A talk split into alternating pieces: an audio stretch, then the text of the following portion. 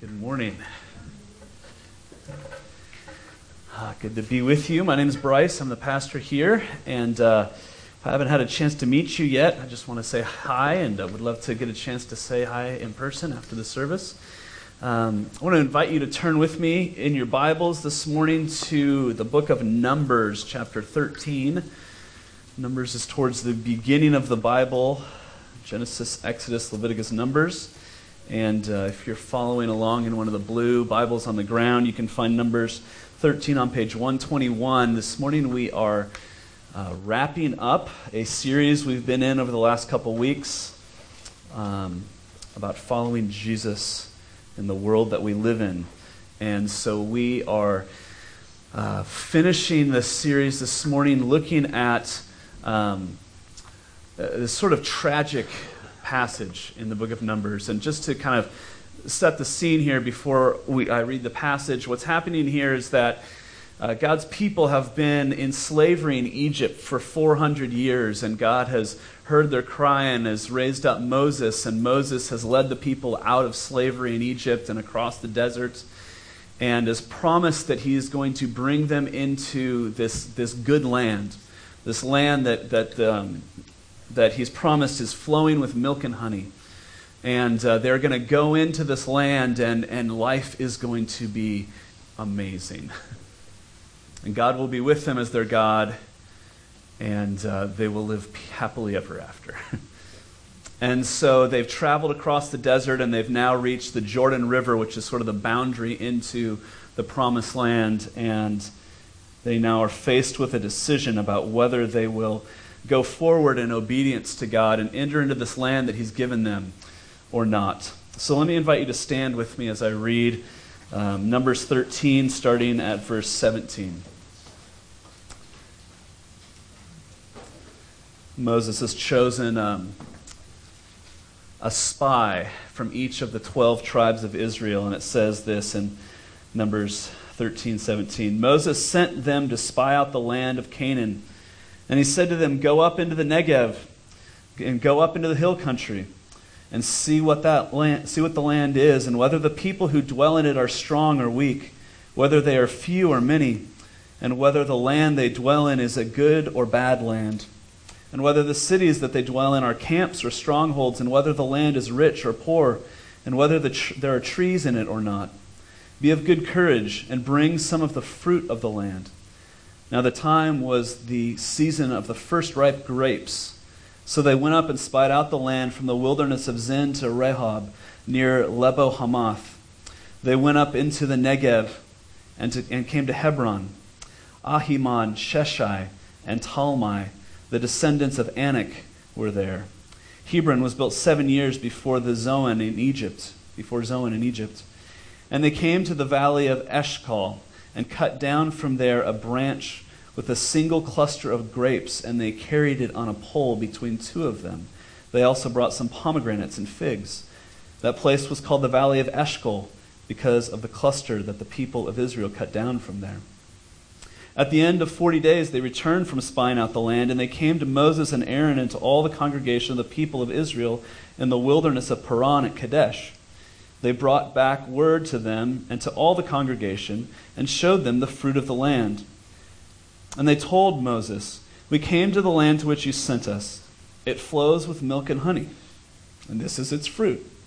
However, the people who dwell in the land are strong, and the cities are fortified and very large. And beside, we saw the descendants of Anak there.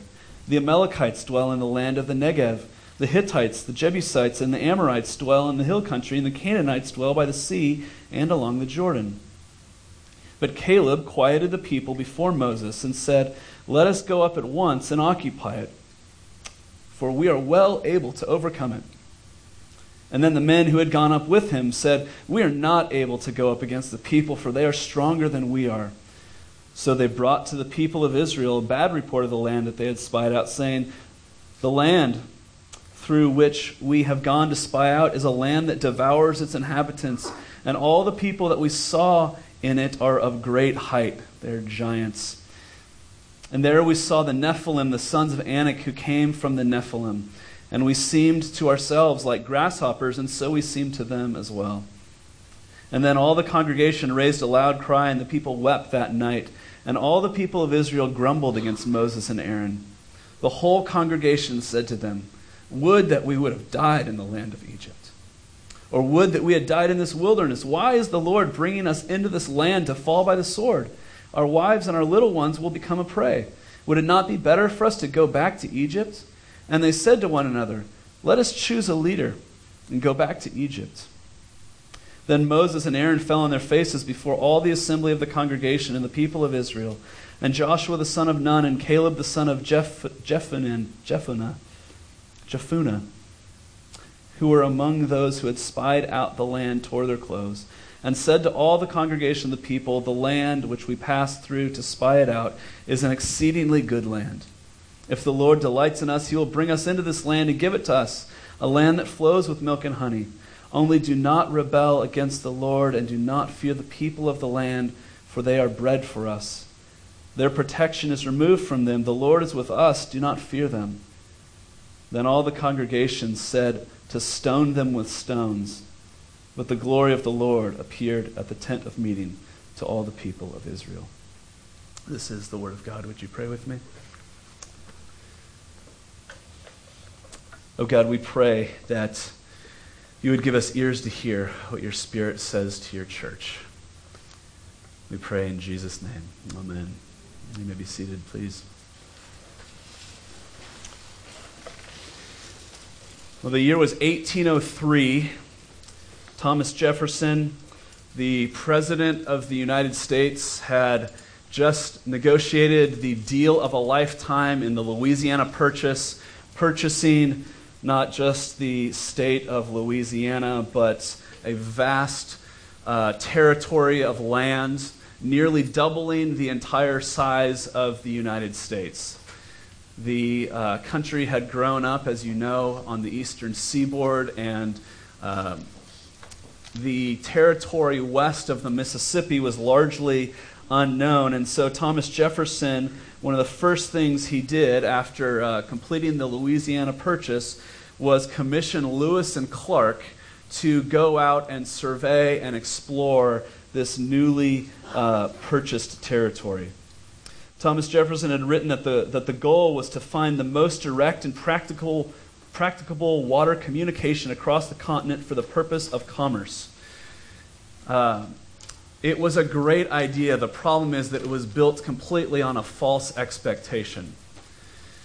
It had been assumed for 300 years that somewhere in North America there was a great uh, northwestern passage, a river that's similar to the mighty Mississippi flowing north and south, that the Great Western Passage um, would flow quickly and easily and directly to the Pacific Ocean. And whoever controlled it would control commerce across the country it would have been like owning the internet, really. I mean, the flow of goods and traffic and information would have been uh, the sole possession of whoever discovered that river. And so Lewis and Clark led a, uh, a large expedition and they went in search of that river. And so they traveled up river, up the Mississippi River, up the Missouri River. They followed the Missouri River up to its source and they expected that at some point, if they went far and far enough up to the source of the Missouri River, they would reach the Continental Divide. And when they got to the Continental Divide, they would have a short walk over a hill where they would find the other river that would then um, take them easily down to the Pacific Ocean. And so, after 15 months of grueling winter, um, just tragedy after tragedy after tragedy, they reached the. Um, the hill leading up to the Continental Divide. And Meriwether Lewis was convinced he was going to take a short walk up the hill and he was going to lay eyes um, on that river or some source of easy transport to the Pacific Ocean. And he got up to the top of that hill. And he could not have been more disappointed. Because what he saw when he got to the top of that hill was not a river broad and wide, but he saw on the distant horizon the Rocky Mountains. Just peak after peak after peak that they had to traverse. And when he saw that horizon, Lewis said they were the most terrible mountains he had ever seen. And at that moment, everything about their journey changed because they had assumed that they had put in the hard work already. And that getting to that point had been the difficulty. Um, and now it would be just easy sailing. And they assumed that they could put their boats in the river, and in a matter of weeks, they would be in the Pacific. And now they had a decision to make. They could put their boats in a river and go back where they came from. But if they were going to continue to go ahead, they were going to have to learn new skills. They were going to have to abandon their boats and learn how to climb. And so they did. But at that moment, they had to make that choice. They couldn't just go with the flow. They would have to learn new skills. If they were going to go forward, they were going to have to do something that they had never done before. This morning, we are finishing our series on the way of Jesus. We're finishing this, I don't know, seven week series. But we are not moving on from the way of Jesus. In many ways, this is really just the beginning. But as we wrap up this series of sermons, I believe that individually and in many ways as a church, we are facing a similar decision that the Lewis and Clark expedition had to make that day as they co- crossed the Continental Divide. And the decision is whether we will move forward into the way of Jesus learning new skills or whether we will rely on what has gotten us this far. Because, friends, the truth that Lewis and Clark discovered and the truth that uh, we have been discovering in this series is that we are on the threshold of something new. We, you know, the ch- culture is always changing, and yet something is radically changing in the world that we live in. And what got us to this point is not going to get us where we are trying to go. The way of Jesus, as I've been trying to make clear over these past weeks, isn't just the way of the world, but like a little bit better. Uh, the way of Jesus is not the way of the world with Jesus on top. It's not the way of the world with better morals. It's not the way of the world with Jesus at the end of life. It is a completely different way of living. And so the decision that we're faced with is whether we are going to step forward into the way of Jesus, into the unknown, or whether we're going to rely on what has gotten us this far. But what I really want to emphasize today is that the way of Jesus is a way of living, it's a way of life. It's not just a way of believing. If we're going to follow the way of Jesus, we will have to leave our old habits behind and we will have to develop new rhythms. We will have to begin to live. It will require action. We will have to depend on the God who is with us when the world around us feels unsteady. So, the question that I want to ask this morning is Will we move from belief to faith by following Jesus into a new way of living? Numbers 13 and 14, the people of God are in a similar position, aren't they? What has gotten them this far is not going to take them where they want to go. They've had a profound experience of God's presence. They have witnessed miracles as God has set them free from slavery in Egypt, as He's parted the Red Sea and they've walked through.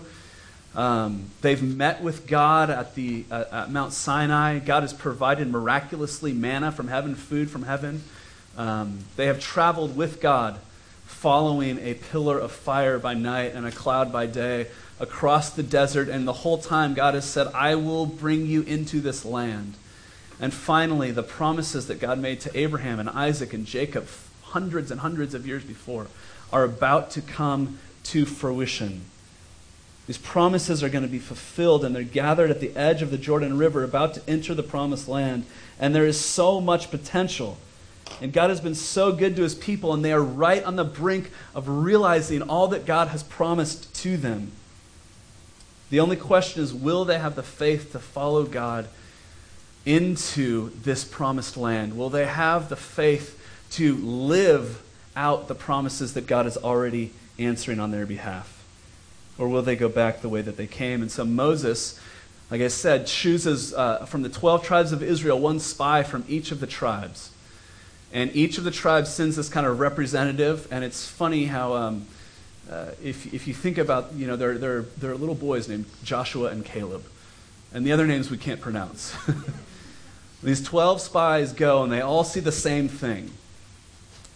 And it's interesting, they all come back with the same report, don't they? The report is unanimous. They come back, they say, It is a really good land. It is flowing with milk and honey. It is wonderful. The cities are great. Everything's amazing. They're completely in agreement. But two of them say, um, We can do this. Let's do it right now. There's so much potential. The land is good. Let's go in and enjoy what God has promised us. Two of them, Joshua and Caleb, say, let's do it right now. But ten of them say, we shouldn't go. We shouldn't go. Notice that they all believe the same thing, but only two of them are actually willing to live it out. I was struck by that reality, two out of 12 because in this series I've been showing you uh, this statistic, um, some research done by the Barna Group on the faith practices of young, uh, of young adults who grew up in Christian homes. And uh, that bottom right corner, we've been focusing on resilient disciples. 10%, uh, uh, if you could just leave that up for a couple minutes, that'd be great, Kim. 10% of uh, young adults who grew up in Christian homes are um, living an active, dynamic faith that is flourishing in a culture uh, that is pressing in on them. 10%, um, you know, 2 out of 12 is 16%. It's, it's really close. um, maybe it's not all that new that, that 10% of people who are trying to follow God are, are, are thriving um, as they do that. A very similar percentage, but what's been fascinating to me as we look at the data around the faith practices of these younger Christians is that belief, this substance, the content of what you know all of these groups believe is actually not that much different. I mean, you would look at this. Prodigals are people who say, I'm not a Christian. Nomads are people who would say, I'm a Christian, but uh, I don't go to church, I don't read the Bible, I don't pray. Um, cultural Christians are people who show up at church regularly but don't read the Bible, don't pray. I'm oversimplifying. Resilient disciples are thriving in the midst of a culture that is trying to force faith out of them. They all believe, in many ways, the same thing. Um, this is fascinating to me. When asked the question, Has Jesus deeply transformed your life? Or, and when asked the question, Do you feel re energized spending time with Jesus? 87% of the resilient Christians, resilient disciples said yes. Half of the cultural Christians said yes. One third of the, the nomads said yes. And even 10% of the people who say that I'm not a Christian actually say, yes, I'm energized by spending time with Jesus. I mean, that's fascinating that, that there is so much overlap in, in what these people, uh, all of us really, I guess, are represented here somehow. Um, there is so much overlap in what in, in the belief, the content of belief. The only difference is, the significant difference is not so much the content of belief, but the, the, the willingness of resilient disciples to actually follow God, to live the way of Jesus, to cross over into the land, to realize the promises, to step into the potential because God has already done the work on our behalf. And so here's what I want you to see this morning the way of Jesus the way of Jesus calls for the faith to walk into the prayers that God is already answering. God has already done the work. He's invited us to pray. Now he's asking us to have the faith to actually step into the, uh, the promises that he has already answered. There is so much potential. That word potential has been haunting me recently. Uh, when I talk to you guys about our church. Um, we hear the word potential a lot. Uh, Dustin Stevie, I remember, said to me, I don't know, several months ago, maybe a year ago, the thing I love about Resurrection OC is that there's so much potential. Jeff Barney said to me two weeks ago, You're going to hate when I say this, but Bryce, there's so much potential in this church. I know, I know. You know, when I hear you talk about uh, your lives, we don't often use the word potential, but there is so much of this just hunger to realize what seems just out of reach. We are longing, we are longing to realize that potential, wondering if we will ever get there. Once I get through this next season at work, you know, once my kids get to this next stage, then life will kind of relax a little bit. Once I shake this sin that's been plaguing me, in six months I'll be happy. There's so much potential, and yet it always seems to just slightly outrun us. The way of Jesus is an invitation to walk into that potential. The way of Jesus is an invitation to walk with God into the prayers that He is already answering on our behalf. So, how do we do that? Well, there's two things that I want to draw out of this passage.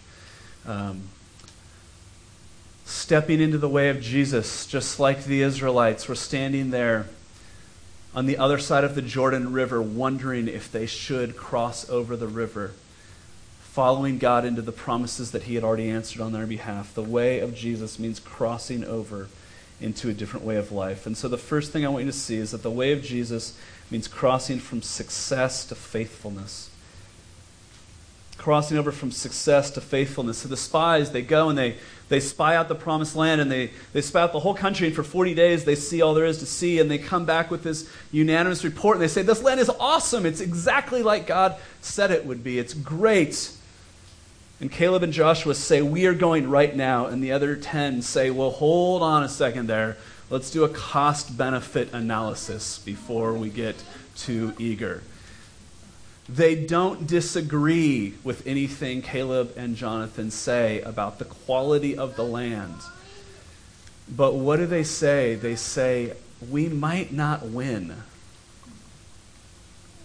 We might not be successful.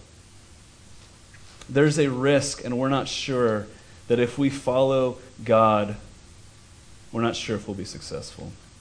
Please notice the difference between these two postures is not a disagreement about the facts. They all agree on the facts. The division is over the narrative that they tell themselves to interpret the facts. Does that make sense?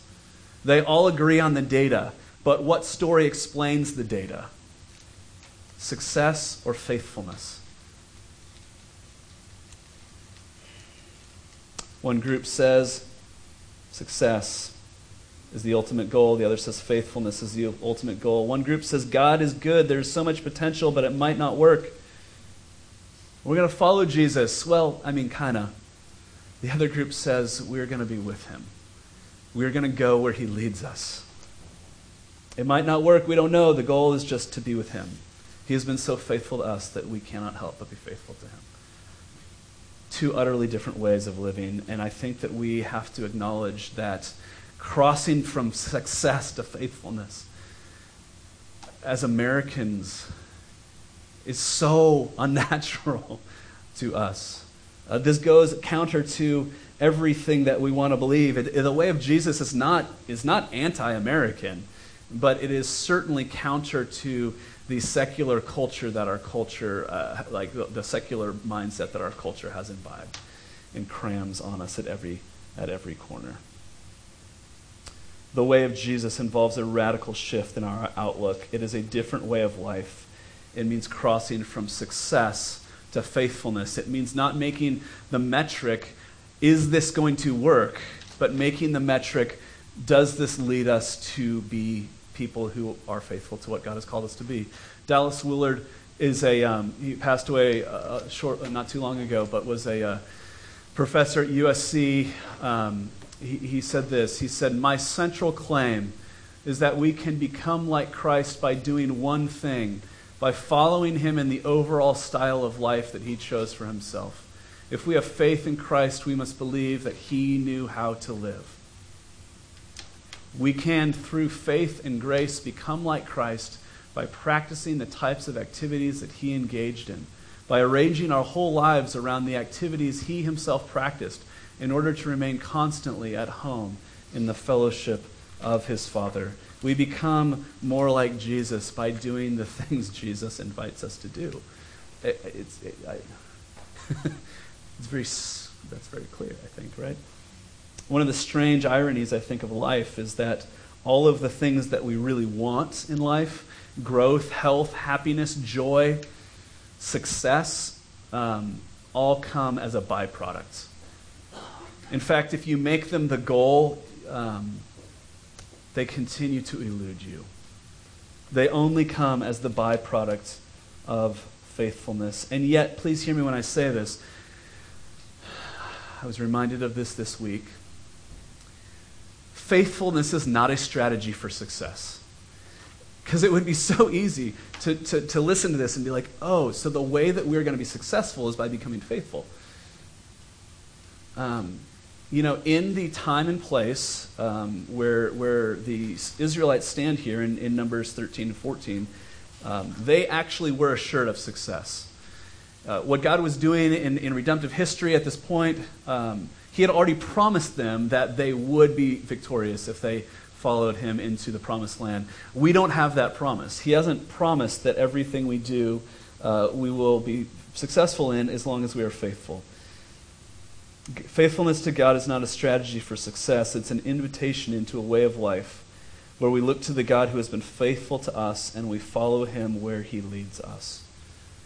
That's what it means to be faithful. We do not, we do not say, God, I will be faithful to you as long as you promise me success. I mean, uh, many of us are living, I'm living my life like that a, a lot of the time. But that is not the promise of God. The promise, uh, what we're talking about, is giving up on the metric of success and instead adopting the metric of faithfulness. So, what does that look like? Well, I've been um, showing you this graphic uh, well, I changed it, but um, that there are really six characteristics of resilient disciples. Resilient disciples are people who read the Bible and pray because it is a source of life.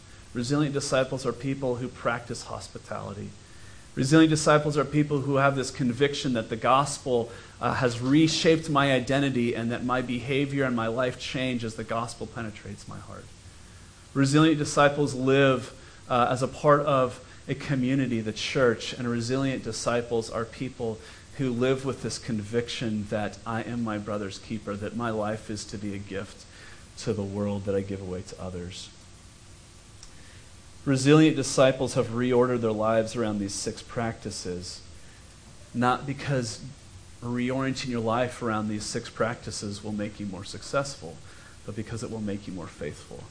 Now, I actually have to say, I do believe your life will be better if you reorient your life around these six practices, but not better in the sense that you're going to make more money or your children will like be better behaved quicker or turn out more well adjusted. Um, I do actually think that you will enjoy your life more. But you will enjoy your life more because the God who loves you knows how you function best. Um, it's better to live the way God asks us to live than uh, I can't remember what the movie is, but I have this image in my mind of a of a of a movie with Eddie Murphy, and he's up at the Griffith Observatory, and he's he's freaking out, and he's going, "Keep it together, keep it together, keep it together." I don't know why that just popped into my head, but that is how much uh, that is such a description of the way so many of our living our lives. Just keep it together, keep it together, keep it together. It's a terrible way to live. As long as I can stay on top of this sandcastle that seems like it's always slipping away under my feet, I'll be happy, but, I, but, but, but, I'm, but it's always slipping away under my feet. The way of Jesus is an invitation to reordering our lives around faithfulness to God. This is where we're going as a church. We are here to build disciples. We are ending this series, but this is not the last time you will see this graphic. I want to make it look better, but I mean, it doesn't really matter. This is not the last time you're going to hear me talk about these six characteristics because we're done with this sermon series. This is why we're here, friends. We're here to build resilient disciples. And my job as your pastor is to equip you to live this kind of life. And one of the things I've been realizing over the last year or so is that as a church, and I think churches in general, do a pretty good job of saying this is what you should do. But we don't do as well at actually the how. and what I'm realizing is that, I mean, Ephesians 4 says it is the job of pastors and other leaders in the church to equip the saints for the work of ministry. It is my job to actually equip you to live this kind of life. And so um, this is why we continue, or we're continuing to make an emphasize, uh, em- to emphasize discipleship courses that we're starting. We're uh, leading a group through emotionally healthy spirituality right now. On Thursday evenings, it's been fantastic. Um, I want to do it again with a different group of people after Easter. I don't I can't figure out how to put anything on the calendar that suits anybody's schedules, but I I will do this as many times as I can to make it available for as many of you as I can because this is so important. Because learning how because I know what it's like to say to you, hey, I'm not trying to make you feel guilty, but if you read the Bible, if you pray, if you begin to experience a relationship with Jesus that goes below the surface, it will literally transform your life. And to see you looking at me going like, I, I don't know. I mean, it sounds great, but I read the Bible. I don't know where to start. I felt guilty. It was confusing. I want to help you. And my hope is that um, over the next year that, that everybody who's a regular attender at our church would, would be able to take part in emotionally healthy spirituality. And my hope is that uh, over the next year or so, we're going to actually develop a few more courses that help us kind of pay attention to each of these uh, characteristics and grow in each of these areas of discipleship because we want to equip you to live the way that Jesus said will bring you life by crossing over from the metric of success to the metric of faithfulness. You know, one of the things I've been struck by recently um, is how much we as American Christians have to learn,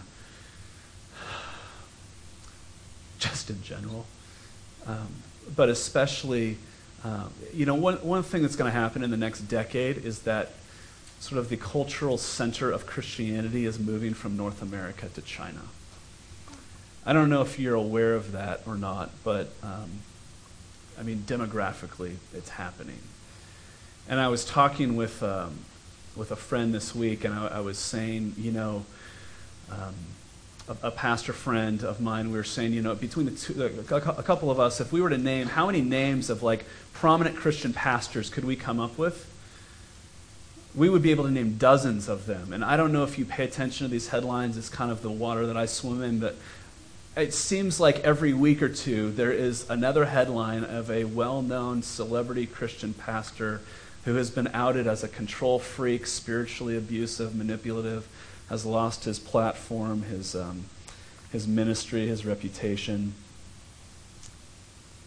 Because the metric of success that drives American Christianity is not biblical. And so I could think of dozens and dozens of names. You know, if I were to ask you, uh, can you name one Chinese pastor? I don't know if you could answer that question. I only know the name of one Chinese pastor. His name is Wang Yi. And the reason that I know his name is because in December 2018, he was arrested and held in prison. He was denied access to his family or his lawyer. And about a year later, just before New Year's in December 2019, just, you know, a few weeks ago, in a secret trial, he was convicted by the Chinese government and sentenced to nine years in prison for telling people about Jesus. And he released a statement saying that he refused to appeal his wrongful conviction. And friends, we have so much to learn about faithfulness. American why would you not appeal? Because success isn't the goal. Faithfulness is the goal. Will we cross over from success to faithfulness? It brings Jesus glory. But secondly, secondly, the way of Jesus means crossing over from shame to vulnerability. Crossing over from shame to vulnerability. When the 10 spies say, No, we can't do it, the people just freak out. and in, uh, in Numbers 14, uh, they're like they're just looking for somebody to blame and they, they grumble against Moses and Aaron, and then they say, It's your fault. Why did you lead us here? And then they say, It's God's fault. Why did God bring us all the way out here to kill us? And then they say, Let's go back to Egypt. It was so great back there. You know what we need? We need new leaders who will do what's right and take us back to Egypt.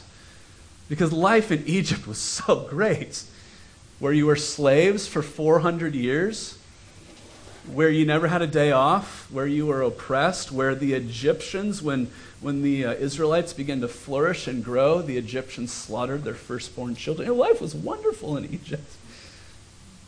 Why do they want to go back to Egypt? It's, it's illogical. But I think what we're seeing here is the reaction of a people who are ashamed of themselves, and they are lashing out by shaming others in response. They're looking for somebody to blame other than themselves.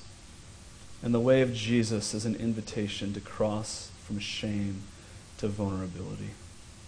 Caleb and Joshua are not saying, hey guys, let's go into the land because we've got this all under control. We're bigger than them, we're stronger than them, we can handle this. Let's do it. That's not what they're saying. In fact, they say the people in the land are giants. They're not disputing the facts. They're saying they have these huge fortified cities. Humanly speaking, I don't know how this is going to work. But they're saying God is with us. And that is the deciding factor. And because God is with us, we are going to enter into risk. We are going to be vulnerable, crossing from shame into vulnerability. Shame says, You are the problem.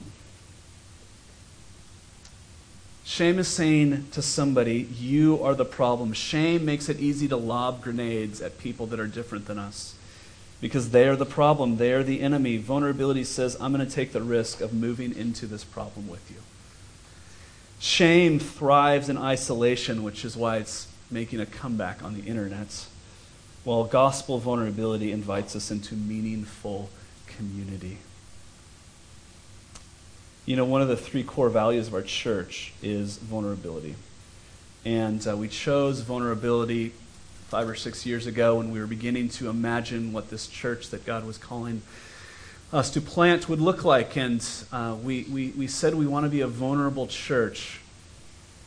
And um, we chose vulnerability because what we were discovering was that in a world where everybody says they want community, but doesn't experience it, vulnerability is actually the necessary ingredient to community. And so we said we wanted to be a vulnerable church because we want to experience community, but we have never said, it's never been our like intention to say we want you to feel vulnerable. like we don't we don't say, "Hey, you're new here, so now it's your turn to be vulnerable." That's not that's not what we're saying. Rather, we want as a church to be a place where it's safe to let our guard down so that we can actually know each other instead of hiding from each other. To come into God's presence, to come out of hiding as a community. And so we want to be a church that is vulnerable. And um, vulnerability in the last five or six years has sort of become a trendy word. And uh, we were on the leading edge of the trend, I want you all to know but um, it's kind of become a, a, trendy thing to talk about. And um, often being vulnerable, uh, we talk about when we talk about vulnerability, we think we're we're talking about being emotionally transparent. But Andy Crouch wrote a, a great book that came out a few years ago called Strong and Weak. And um, here's what he says. He says the vulnerability that leads to flourishing requires risk, which is the possibility of loss, the chance that when we act, we will lose something that we value. Andy Crouch in this book says, you know, the Old Testament prophets going to speak the truth to the king were not sharing their emotions with the king, but they were being vulnerable because they were risking losing their head. You know, the, vulnerability is not the same thing as emotional transparency. Vulnerability involves taking a real risk. It involves a real risk. True vulnerability, the vulnerability that overcomes shame, requires taking a risk by stepping into the way of Jesus and following him into a future that is unknown and frankly unknowable. It requires a risk. But, friends, the only alternative to vulnerability is shame. Those, those are really the only options that we have. Because, again, shame, shame says you are the problem, and so I'm going to stay away from you. Vulnerability says I'm going to take the risk of moving into this problem with you. So you may have heard a rumor about this, but there is an election coming up in a few months, and it's going to be horrible. It's going to be horrible. And I don't mean by that that the outcome of the election is going to be horrible. It may be. I have no idea what's going to happen. Um, I don't mean that the outcome is going to be horrible. I mean that the next several months are going to be horrible as we publicly shame each other. And you know, I, have been reading a book by a guy named a Welsh guy named Jon Ronson called "So You've Been Publicly Shamed," and he writes this book where he he talks about um, American culture giving up on publicly shaming people after the uh, Salem witch trials. You know, people don't aren't put out in stocks for you know bad behavior to be mocked anymore. And as a, as a culture, we think that we've moved beyond shame. And yet, Jon Ronson wrote this book because he found himself in the middle of a public shaming on the internet. And, and, he's, and he's kind of telling these somewhat comical but horrific tales of how shame has found a new life on the internet. And, and I have to say that even that is not really, I mean, that's horrible, but it's not really so bad. My fear as we head into this election season is not that our culture is going to be horrible, but that Christians as individuals and as the church, we're just going to jump into the ring and play the same game. Let me be clear there's room for real and important disagreement, but there's room to do that without shame. And when we get online and we say something like, the problem with this country is, it doesn't matter what the next word is. Whether the problem with this country is Trump or the problem with this country is the Democrats, you are shaming someone. And you are saying, You are the problem, and I am not like you, and therefore I can vilify you that the gospel says, I'm going to take the risk of moving into this problem with you. Shame will lead you to run away from the problem, and so it always leads to loneliness and to isolation. We can have legitimate disagreements. Some candidates are better than others. There's no doubt about that. We can have those conversations vulnerably without shaming each other. The way of Jesus is an invitation to a life of flourishing, which requires risk, with the promise that Jesus is with us. And here's this is the whole key in this in this whole thing is that the way of Jesus is about being with Jesus. The reason that the promised land was the promised land is because God promised to be our God and to live with us and to, to be God to us and to, for us to be his people. The, the whole point of this is to be with Jesus. And so, I mean, what if we went into this election season not so much with the conviction that we've got to get this right, but what if we went into this election with the goal being that we come out the other side still smelling like Jesus? I mean, wouldn't that be amazing? Still radiating the aroma of Jesus to others? You know, the only way to smell like Jesus, to have the aroma of Jesus that our friends, neighbors, coworkers, etc. pick up on is to spend time with Jesus. I left church last week arguing with Jeff Merwin about the best kind of barbecue. Traeger or Big Green Egg. But you know what is um, universal about every kind of barbecue is that you can tell when somebody's been near the barbecue. Sometimes I come inside and my wife says, You smell like smoke. I said, I know. I've been grilling. The only way to smell like barbecue is to be in the proximity of barbecue. And the only way to smell like Jesus is to be in the proximity of Jesus. So, friends, I want to invite you into a new way of living. The way of Jesus is not the way of the world, it's not like a better version along the same spectrum. It's a completely different way of living. Jesus called it a narrow road. We won't find the narrow road just by going with the flow. And so it's an invitation to cross over to a different way of life. But here's the good news it is the path to true life. Jesus lived for you, Jesus died for you. Jesus exchanged his place with you on the cross. He gives you his righteousness. He pays for your sin. Jesus raised from the dead on your behalf. Jesus ascended into heaven. He's now seated at the right hand of God the Father, where he prays for you.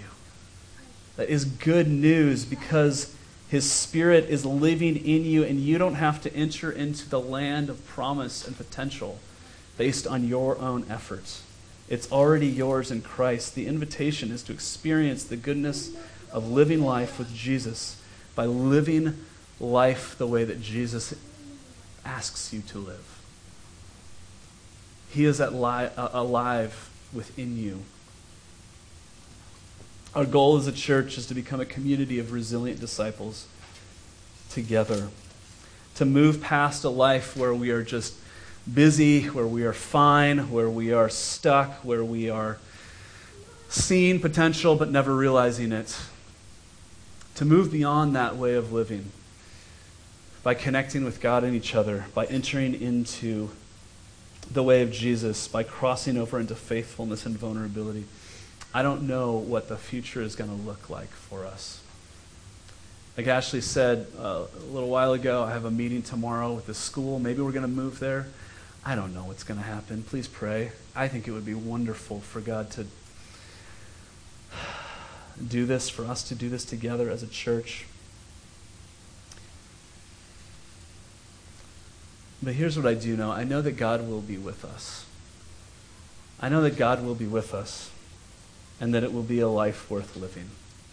And so the question that I want to ask you is this as we stand on the brink, like Lewis and Clark standing at the top of the Continental Divide having a decision to make, or like the people of Israel standing at the banks of the Jordan River.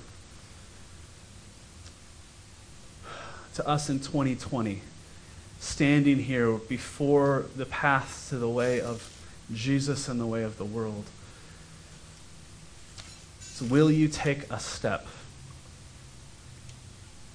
Jesus is living and active. He is at work within you. As we sang Galatians 2:20, all my life is defined by what Jesus is doing in me and through me in the life that I now live in the flesh. I live by faith in the Son of God who loves me and who gave himself up for me.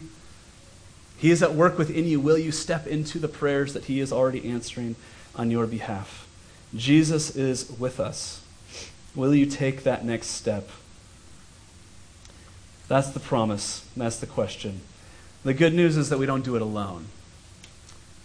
We don't do it alone, we do it as a church.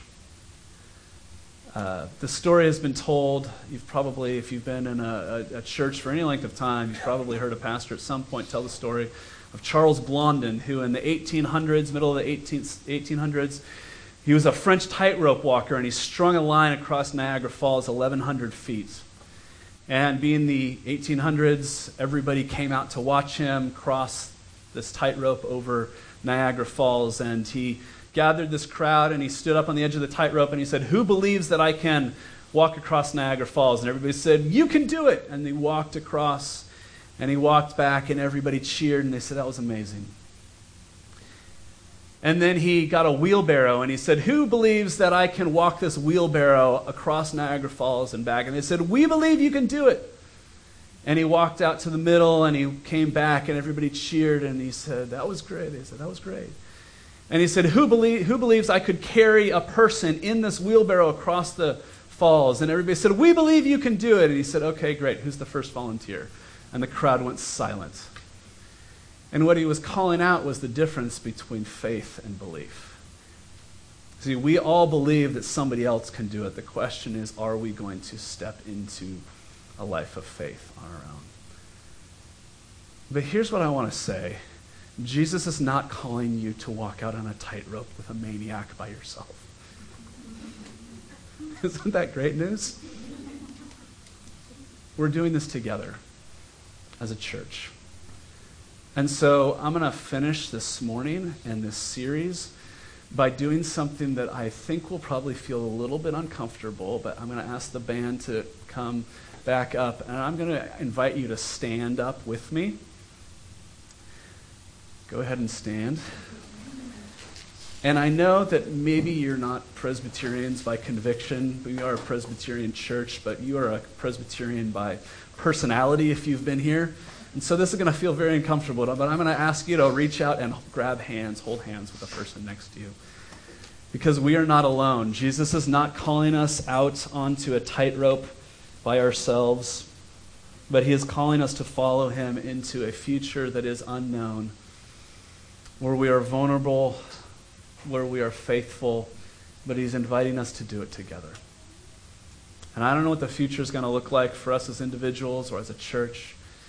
But I know that Jesus is with us, and He is at work within us, and He is building this church. We're going to do it together. So let's pray. Jesus, would you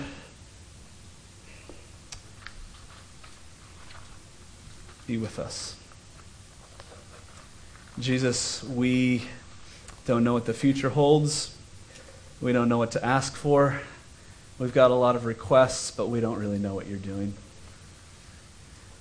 Jesus, we know what it's like to be hungry, thirsty people, to see um, things that others have, to want more.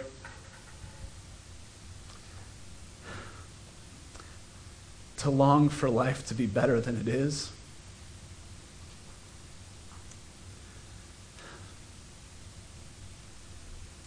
And yet you're inviting us into a different way of living. A way that you promise is the way to life. A way where one day everything will be made right. Where we will be satisfied, where every right will be, every wrong will be made right. But Jesus, you tell us it's a narrow road. It is a very specific way. And so, would you help us even this morning as we hold hands as a church to take this next step into the way that you have always been calling your people to live. A way that is marked by faithfulness instead of success. A way that is marked by vulnerability instead of being ashamed and shaming others. We believe, we believe in you, Jesus. And so we ask this in your name. Amen.